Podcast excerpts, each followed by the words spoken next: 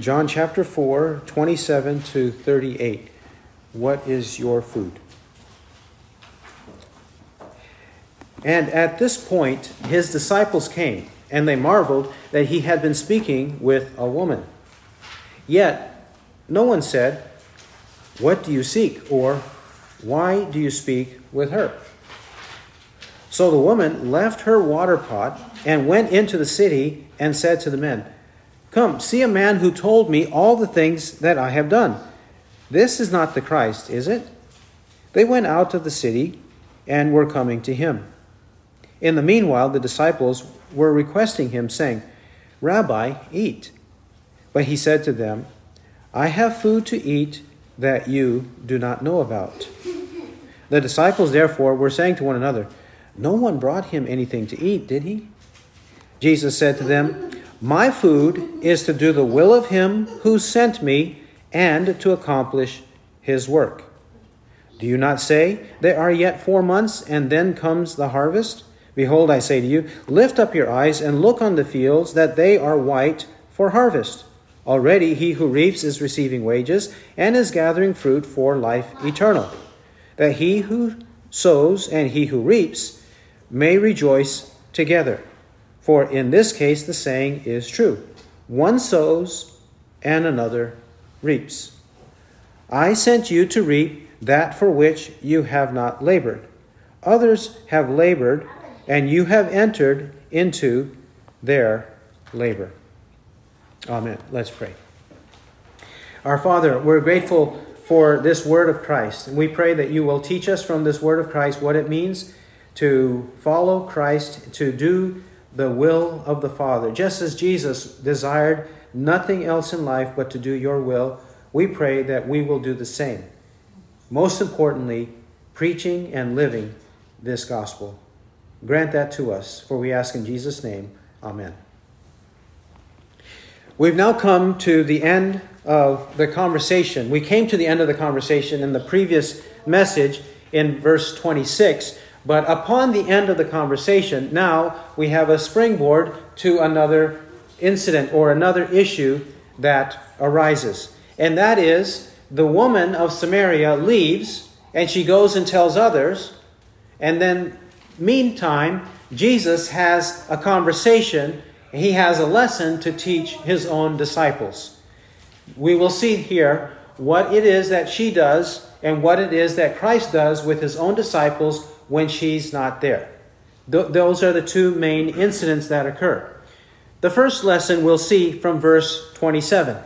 It says, And at this point his disciples came.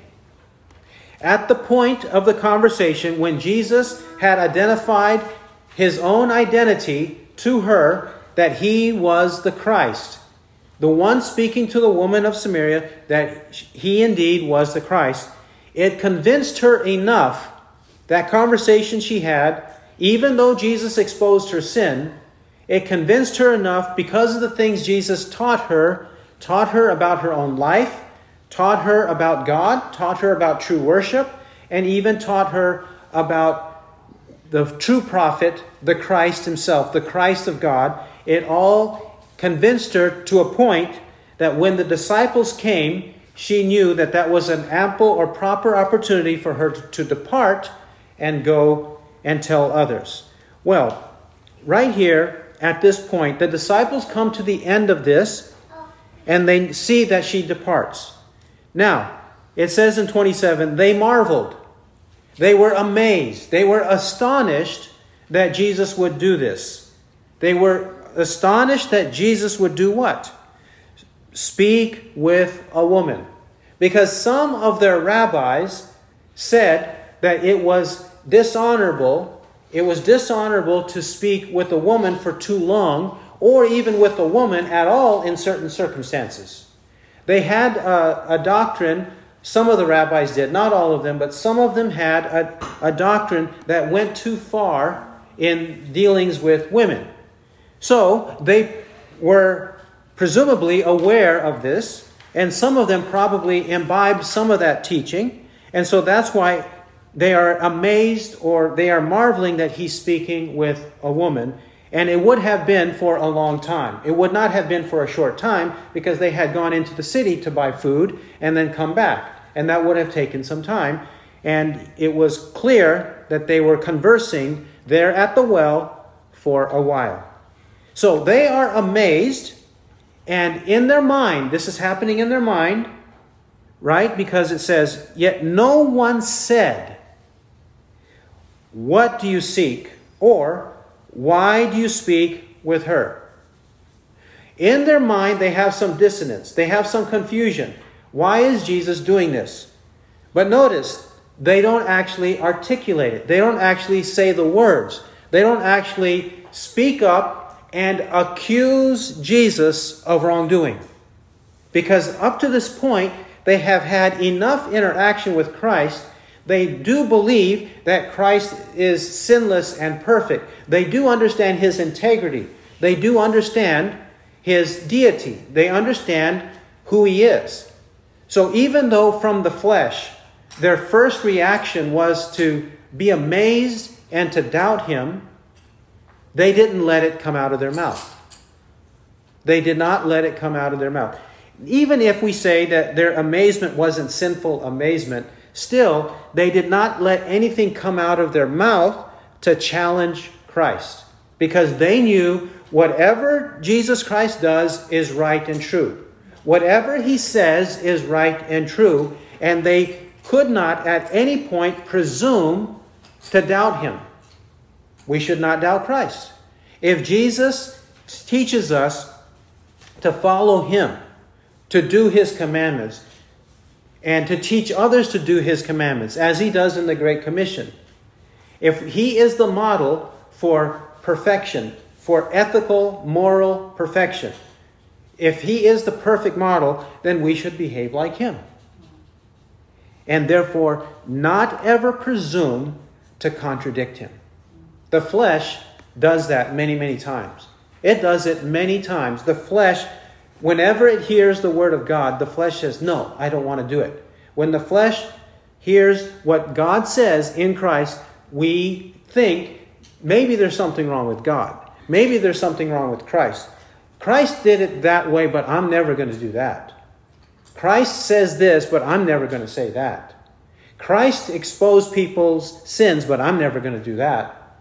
That's what the flesh says. But the disciples did not presume to contradict Christ, at least not at this moment. In this incident, they did not presume to do that, and neither should we. Let God be found true, though every man a liar. Romans 3, verse 4. God is true and right in everything he does. Now, what is the doctrine that would be in jeopardy if they are thinking sinfully of Christ, that Christ did something wrong, and then if they asserted that, if they actually vocalized that thought, Christ, you're doing something wrong, you're sinning, what would the doctrine be that they jeopardize? It would be the sinlessness or the impeccability of Christ, right? But he cannot be a savior with one sin. Not, not even one sin. He cannot be. He has to be a perfect savior. So he had perfect, active obedience. Everything he thought, everything he said and did was perfect and right. So we cannot ever presume to contradict that. He is true and not us. And thankfully, the disciples did not speak up verse 28. The woman. Verse 28. So the woman left her water pot and went into the city and said to the men. Notice here that she leaves her water pot. She came for water, and it's in the heat of the day. It's about noon. It's in the heat of the day. It's lunchtime. It's the time when she needed water, and those back home in the town, they needed water. And even Jesus needed water, but we don't read of any of them partaking of the water. What happens here to her? In her enthusiasm, which I don't think is rash enthusiasm, but this is the nature of what it is, that when we are thinking about physical things and even food and drink, physical food and drink, whenever a spiritual issue, a spiritual matter comes up, what is it that overtakes the need for physical food? The spiritual conversation, the spiritual issue of the day. So that if it is lunchtime and you encounter somebody and he, you begin talking to him about the things of God, the gospel, then your mind's not going to be on food. And his mind, if he is engaged with you, his mind's not going to be on food. And that's likewise what happened to her. She was fully focused on the spiritual matter. That's why she left the water pot there. Perhaps also she's going to come back when she brings other men from the city. If Jesus stays there by the well, then others from the, the city or the town will come and join her and see Christ. Whatever the reason, we do know here that her mind is on the spiritual and not the physical. Is that not what Jesus was trying to do all along in this chapter? Her mind was thinking about physical things water, water, water. I don't want to come all the way to this well and draw from this well all the time. If you've got water that will spring up in, into me so that I won't thirst again, I want that. She was thinking physically. Now she understands, she knows Jesus has been talking about spiritual matters. Now she has begun, begun to understand it in the previous paragraph, but here she is displaying it by her actions that Jesus is about spiritual things. So, verse 29, what does she say to the men? Now, when it says the men, it's it's not the word the men that is exclusively the males in the city, although many interpreters take it that way. It's not the Greek word in the original language that it's only to the males, the adult males in the city. It could be just people generally who she has in mind that she went to approach. That's important to note. Verse 29, what does she say? Come, see a man who told me all the things that I have done. This is not the Christ, is it? She invites the others to come and see, which may be that she's wanting to bring them back to the well so that they can meet Christ there. She says, Come and see. Come and see. This is the way of the invitation when we are explaining the gospel to people. Listen, I'm telling you these truths, friend, but why don't you come over here and see? Why don't you come over here where these other believers are, where you can learn more about the truth of the gospel? You want to be confirmed in what I'm telling you? yes, I might be a stranger to you, but come over here and these other people that you might know. You may have seen that church building over there. You know it, everybody in the town, they know it's there, but you've never gone in there. So it's a familiar place, but now come and see what takes place in there. So come and see. That's the approach. And her approach is not a unique approach. This is the approach of what happened earlier in chapter 1. In chapter 1, it says in chapter 1, verse 41 He found first his own brother, Simon, and said to him, We have found the Messiah. He brought him to Jesus, so forth. Right? Andrew, the brother Peter, first met Christ, and then he went to Peter and brought Peter to Christ. It was another come and see a moment. And that's the nature of what it is. If you are a believer, you will go and you'll bring others to the rest of the believers. You'll also speak up. What is she doing when she says, Come and see? Remember 2 Corinthians 4:13. Just as it is written, I believe, therefore I spoke. Therefore, we believe, therefore we speak. Therefore, 2 Corinthians 4:13. We believe, therefore we speak. If we truly believe it, it should be a burden on our heart to explain it to others so that they might also come and see. Now, in verse 29, she introduces the miraculous. Remember, she never told Christ, she never told Christ that she was married to five husbands and the man that she now had was not her husband. Jesus revealed that to her, and that's what she's referencing when she says, Who told me all the things that I have done. She's not exaggerating, she's not telling a lie. She's using a form of expression to say, He told me a lot about my past that I never revealed to him. Who is this man? Who is this one? Um, and also in verse 39. Verse 39, she repeats the same. He told me all the things that I have done. So she introduces this unique aspect of Christ to the people so that the people give her some credibility. Because if she was a woman of ill repute, if she was a woman that wasn't respected by the people, she wants to say, not only come and see, but listen, this is what I'm telling you, this is what happened. This is what happened to me. He told me about my past, which the other people, the townsmen, they all would have known about, right? They would have known, at least many of them would have known something, some things about her past.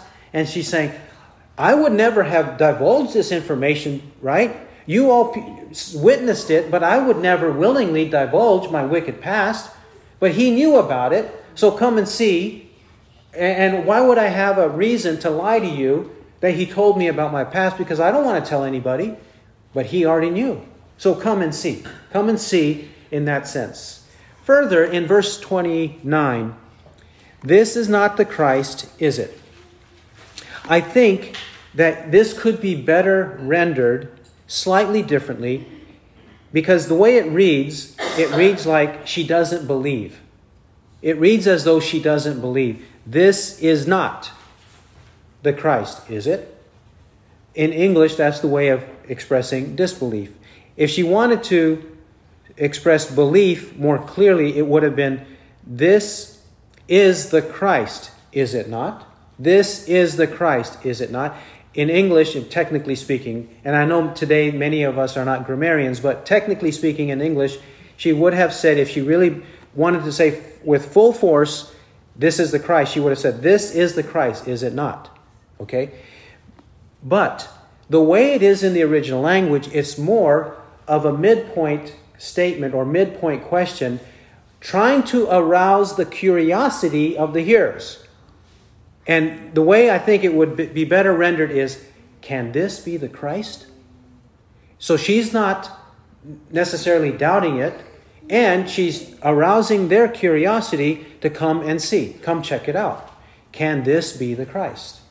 I think that would be a good way because I don't think she's in unbelief at this point.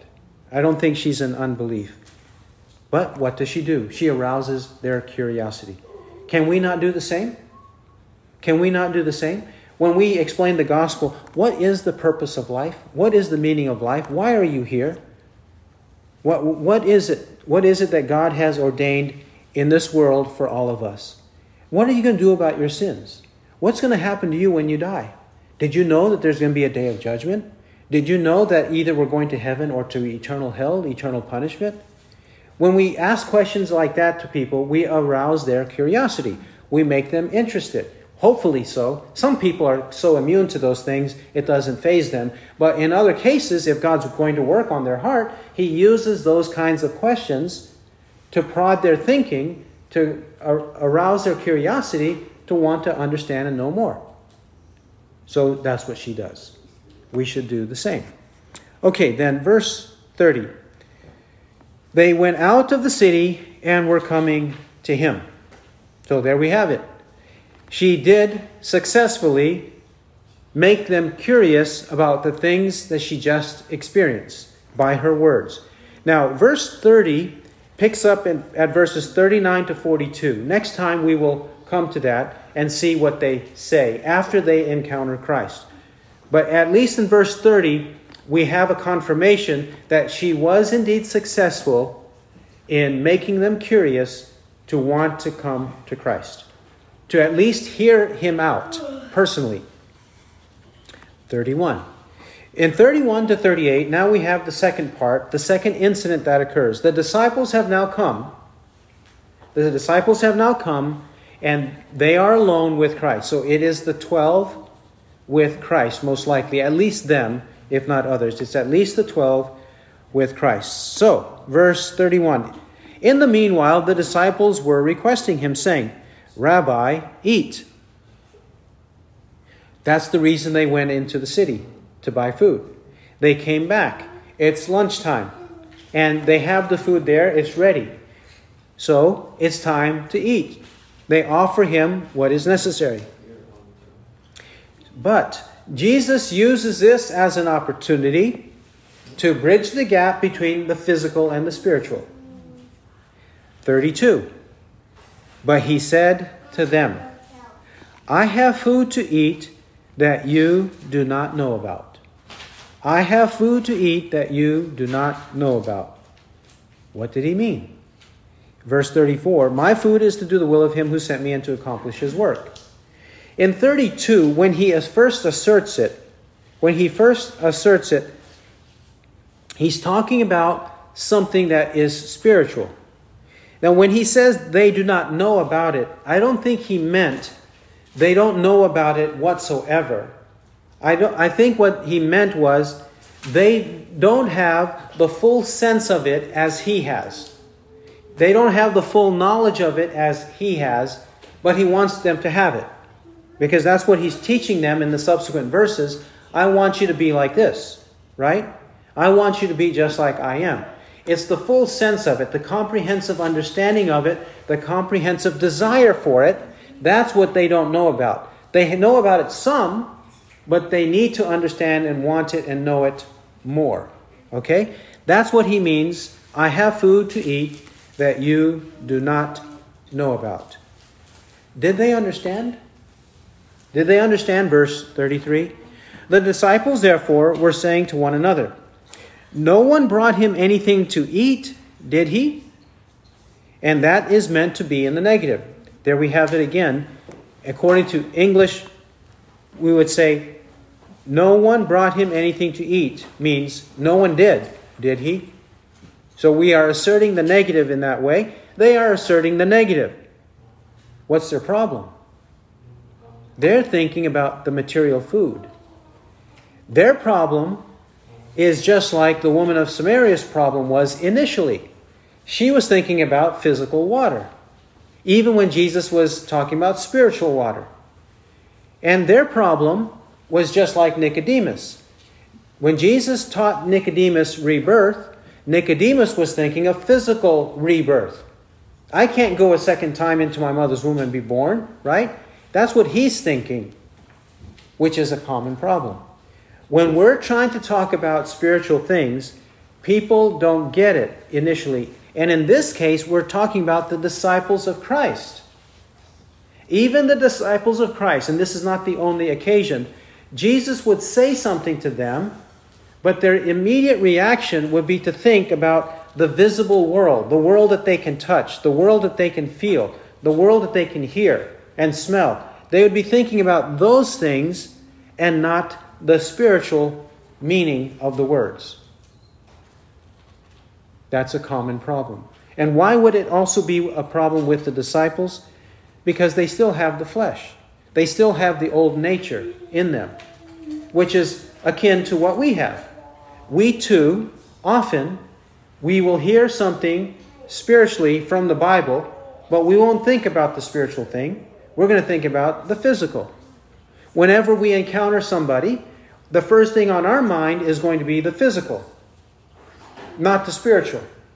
When I need to go somewhere, I'm thinking about the physical task I have at hand. I need to buy this and that.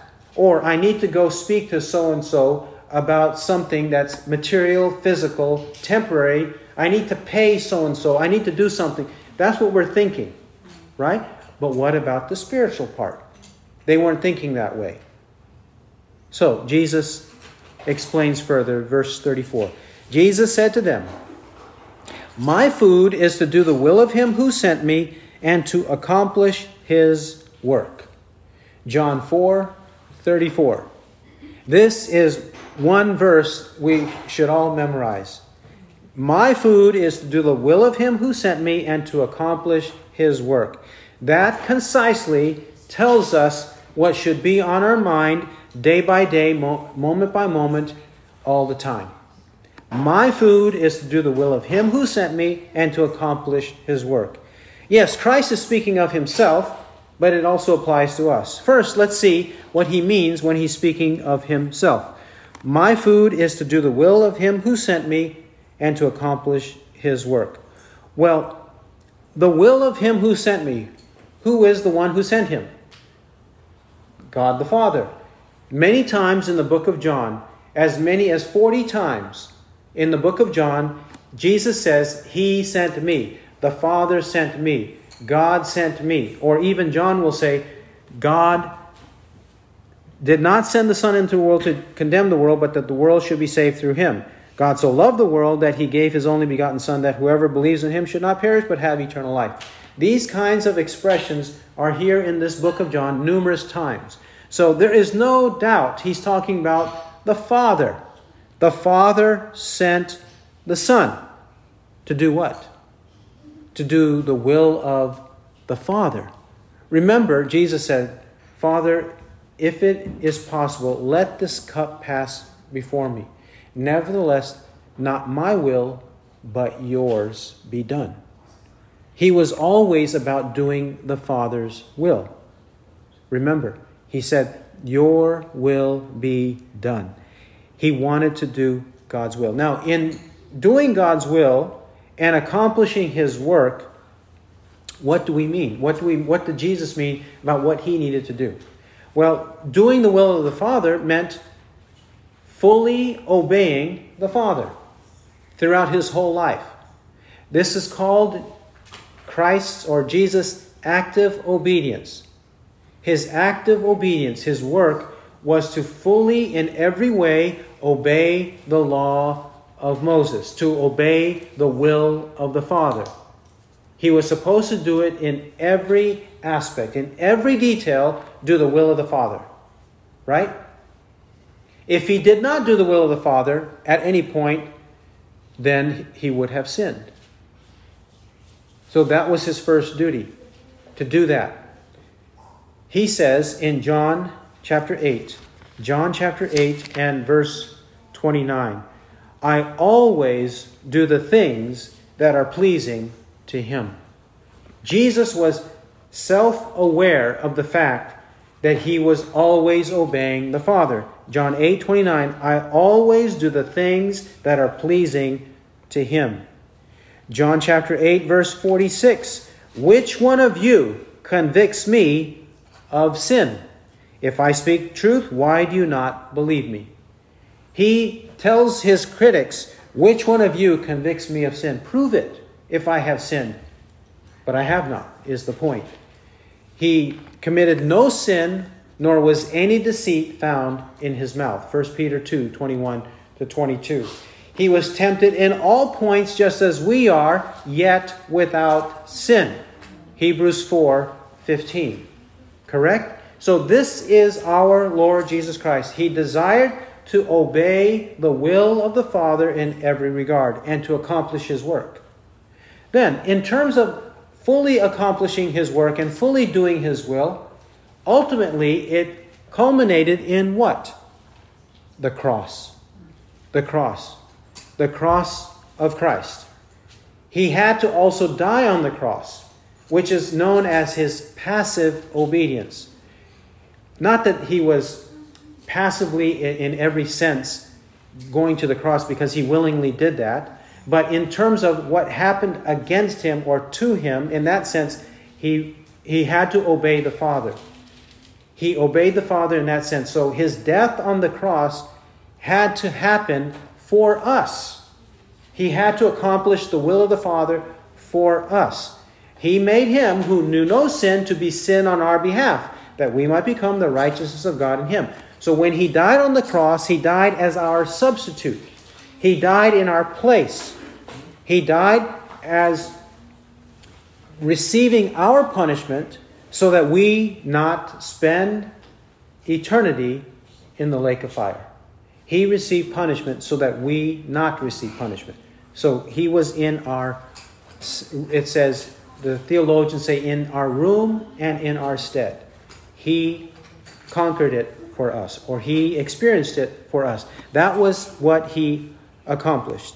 That's why it says in John 19:30, when he was about to die, he says, "It is finished." It is finished. And also in John chapter 17, he says in his prayer that he has accomplished the work which you gave me to do. John chapter 17, verse 4. I glorified you on the earth, having accomplished the work which you have given me to do. Jesus did so. Now, we have to ask what about us? Are we supposed to be the same? Is, is this not what Jesus was teaching his disciples? I have food to eat that you do not know about. My food is to do the will of him who sent me and to accomplish his work. And then in 35 to 38, he gives them an example of doing that work, right? Right? He's laboring, he wants them to labor in the same. So we're also supposed to do this. We're also su- supposed to do the will of the Father. Let's take a, a journey through a few scriptures in the New Testament to establish the fact that we also are supposed to do the will of the Father. The will of the Father. What does it say in the Lord's Prayer? Matthew chapter 6. Matthew chapter 6.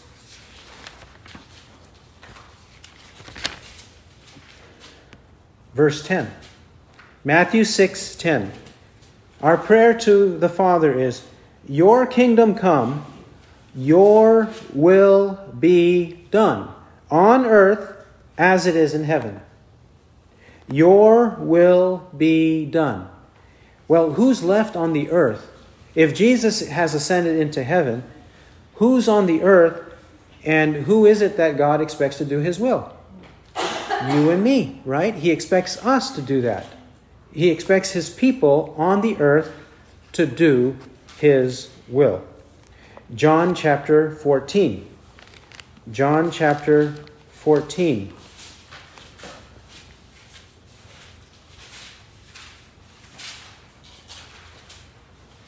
John chapter 14 and verse 15. 14, 15. If you love me, you will keep my commandments. If you love me, you will keep my commandments. John chapter 15. John chapter 15 and verse 10. 15, 10. If you keep my commandments, you will abide in my love just as I have kept my Father's commandments and abide in his love. Right? 15:10 If you keep my commandments, you will abide in my love, just as I have kept my Father's commandments and abide in his love. If we do the will of Christ, if we love Christ, obey his commandments, we keep the Father's commandments just as Jesus kept the Father's commandments. This is how our love for Christ is manifested or perfected. Romans chapter 12. Romans chapter 12, verse 1. Romans 12, verse 1. I urge you, therefore, brethren, by the mercies of God, to present your bodies a living and holy sacrifice acceptable to God, which is your spiritual service of worship. And do not be conformed to this world but be transformed by the renewing of your mind, that you may prove what the will of God is, that which is good and acceptable and perfect. The will of God, good, acceptable, and perfect. The will of God. How are we going to prove it? We're going to prove it, manifest it, display it when we give up our whole bodies as a living and holy sacrifice to God. Just as Christ offered his body as a sacrifice, now it is our duty to deliver our bodies up as a sacrifice to God. And our mind, renew our mind and give it over to God. Be transformed by the will of God. Further, 1 John. 1 John 1 John chapter 2. 1 John chapter 2.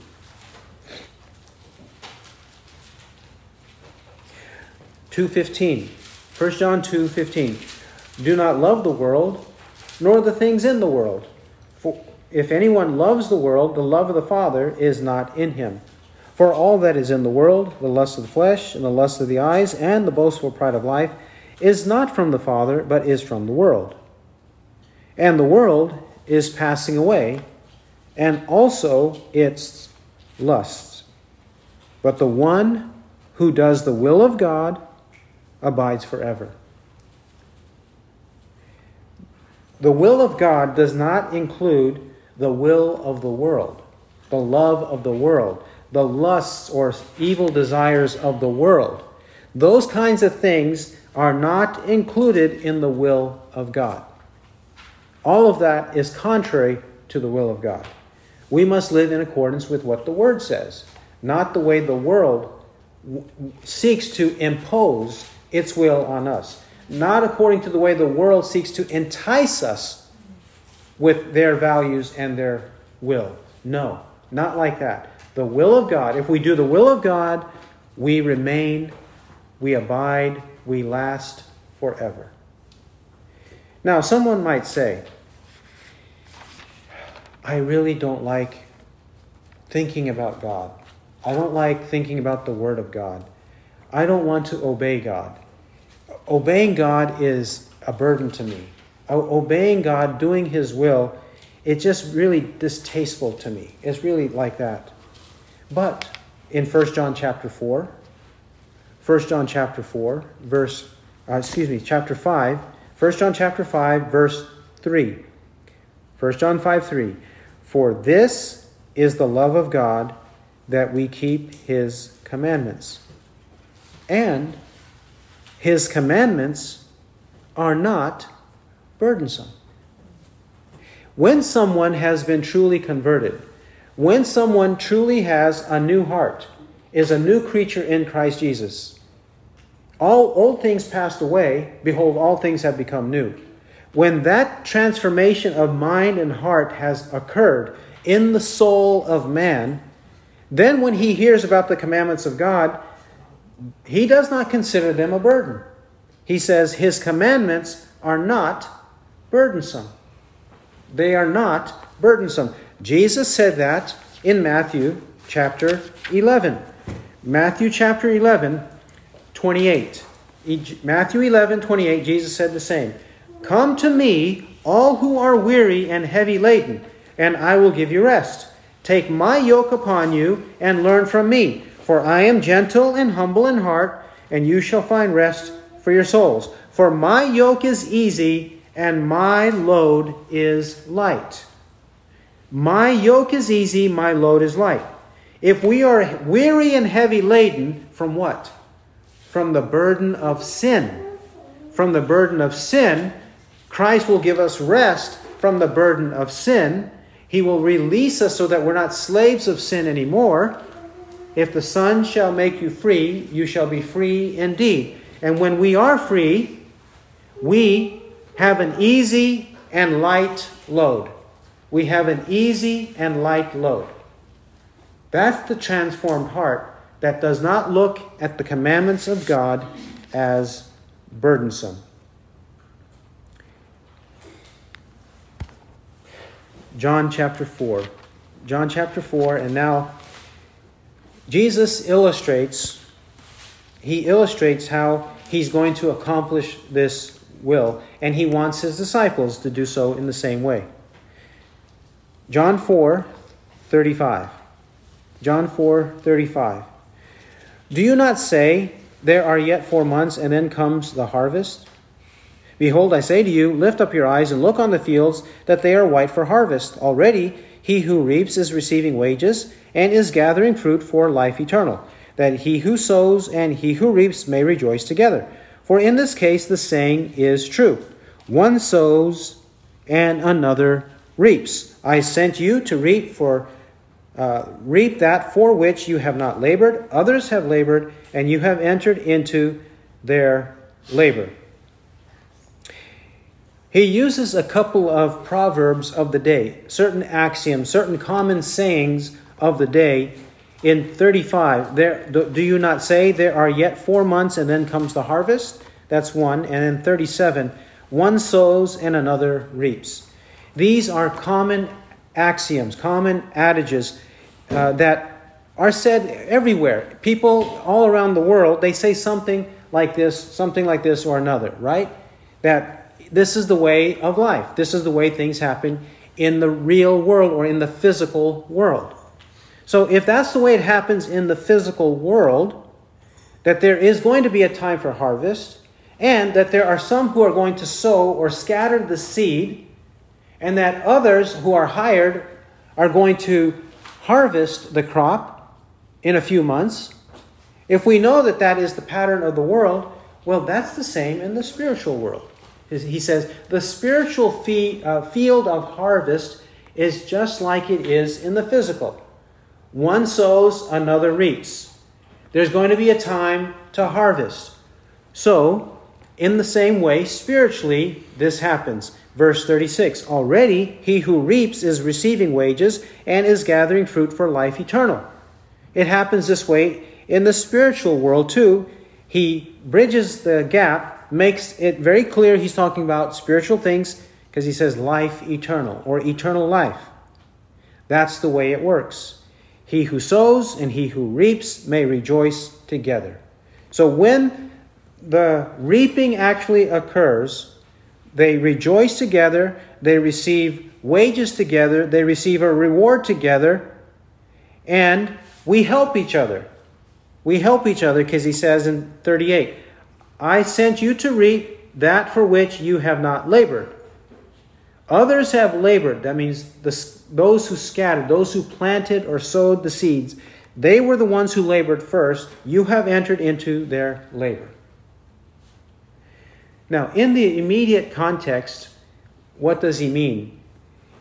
The disciples are going to encounter people who have already heard of John the Baptist and the prophets, all who preceded John the Baptist, right? Either in the written word or in the spoken word, they've already heard them preach. So, John, he scattered or he planted seeds, he sowed seeds into the minds of the people. Some of them have yet to convert. Some of them have yet to be built up and discipled in the faith. So he's saying to them, now you are going to receive, you're going to be the ones experiencing. You did not sow the seed, others did before you, but now you are going to harvest it. That is, when I send you out to preach and teach, such as with the Samaritans who are about to come and meet us here at the well, when the Samaritans come, we're going to be able to talk to them. We're going to be able to spread the word with them. We're going to preach the gospel to them, and they're going to harvest it, or, or you're going to harvest them. I sowed the seed with the Samaritan woman and even harvested that, but now you're going to harvest the things that your predecessors sowed. And it all goes together, it all works together. So, what does he mean in this way about the sowing, the harvesting, the eternal life, the wages or the reward, working together, being of one mind in working together? What does he mean by all this? Let's turn to Matthew, Matthew chapter 9. Matthew chapter 9. At the end of the chapter, at the end of the chapter, verse 36. Jesus is ministering from place to place, and he sees the multitudes, the crowds of people. 936. And seeing the multitudes, he felt compassion for them because they were distressed and downcast like sheep without a shepherd. Then he said to his disciples, The harvest is plentiful, but the workers are few. Therefore, beseech the Lord of the harvest to send out workers into his harvest. He's teaching his disciples the harvest is plentiful, but the workers are few. There are few people going to have to reap this huge harvest. Few. So we need more workers. So pray for more workers. Ask the Lord, the Lord of the harvest, to send out more workers, which includes us. Correct? If we're going to pray for that to happen, it has to happen first with us. We have to first obey and then encourage others to obey in the same manner. Another example is 1 Corinthians chapter 3. 1 Corinthians chapter 3. At this point, the Corinthian church they had been experiencing divisions, some conflicts, because there were there's a party mentality, divisive mentality. I follow this one, no, but I follow this other. And Paul did not like that because he knew that that was contrary to the gospel. So, in contrast to that, he's going to teach them that we're supposed to be working together for this. And it's all not for our sake, but for the sake of the gospel and the glory of God. Okay? Chapter 3, 1 Corinthians 3, verse 1. And I, brethren, could not speak to you as to spiritual men, but as to men of flesh, as to babes in Christ. Babes are infants in Christ. I gave you milk to drink, not solid food, for you were not yet able to receive it. Indeed, even now you are not yet able, for you are still fleshly. For since there is jealousy and strife among you, are you not fleshly? And are you not walking like mere men? For when one says, I am of Paul, and another, I am of Apollos, are you not mere men? What then is Apollos, and what is Paul? Servants through whom you believed, even as the Lord gave opportunity to each one. I planted, Apollos watered, but God was causing the growth. So then, neither the one who plants nor the one who waters is anything, but God who causes the growth. Now, he who plants and he who waters are one, but each will receive his own reward according to his own labor. For we are God's fellow workers, you are God's field, God's building. According to the grace of God which was given to me, as a wise master builder, I laid a foundation, and another is building upon it. But let each man be careful how he builds upon it. For no man can lay a foundation other than the one which is laid, which is Jesus Christ. Now, if any man builds upon the foundation with gold, silver, precious stones, wood, hay, straw, each man's work will become evident, for the day will show it, because it is to be revealed with fire. And the fire itself will test the quality of each man's work. If any man's work which he has built upon it remains, he shall receive a reward. If any man's work is burned up, he shall suffer loss, but he himself shall be saved, yet so as through fire. In the first part of this chapter, he confronts their division. He confronts their divisiveness. He confronts their jealousy and strife. He confronts it. And it's manifested in verse 4. One says, I am of Paul, another, I am of Apollos. Well, hold on. Wait a minute. It says, it's as though Paul is against Apollos, Apollos is against Paul, when that's not the case. Both of them are pointing the people to the Word of God. So it's the Word of God that they should give their attention to. They should be confronted with the truths of the Word of God, not with their party mentality. I'm of Paul's party, and the other one says, I'm of Apollos' party. No, not like that, but God. Then he puts Paul and Apollos in their rightful place. The apostle does, just as we should. What are we? Verse 5 Servants through whom you believed. Servants through whom you believe, even as the Lord gave opportunity to each one. God gave Paul the opportunity to plant, he gave Apollos the opportunity to water, but who ultimately causes the growth in the human heart? Just like even in the field, who ultimately causes the growth of the crop? It's God, right? It can't be the farmer and it cannot be the harvester who ultimately causes it. They plant and they water, they harvest, but it's God who does it. So we're nothing, God's everything, he's saying, saying in verse 7. So neither the one who plants nor the one who waters is anything, but God who causes the growth. However, we are one. We need to be considered one and work together in order to bring about the harvest. Now, he's been using this illustration of the field and the harvest, and then he transitions to a building. The imagery of a building which what he takes up in 10 to 15. This imagery of a building. The foundation of all truth is the gospel. That's what we need to preach, Jesus Christ. But then, when we preach Jesus Christ, the things we build, we're going to be held accountable to that. We're going to be held accountable for everything we do. And there's either going to be gold, silver, precious stones in our deeds, or there's going to be wood, hay, and straw. Now, if you take a fire and light it to the wood, hay, and straw, what's going to happen?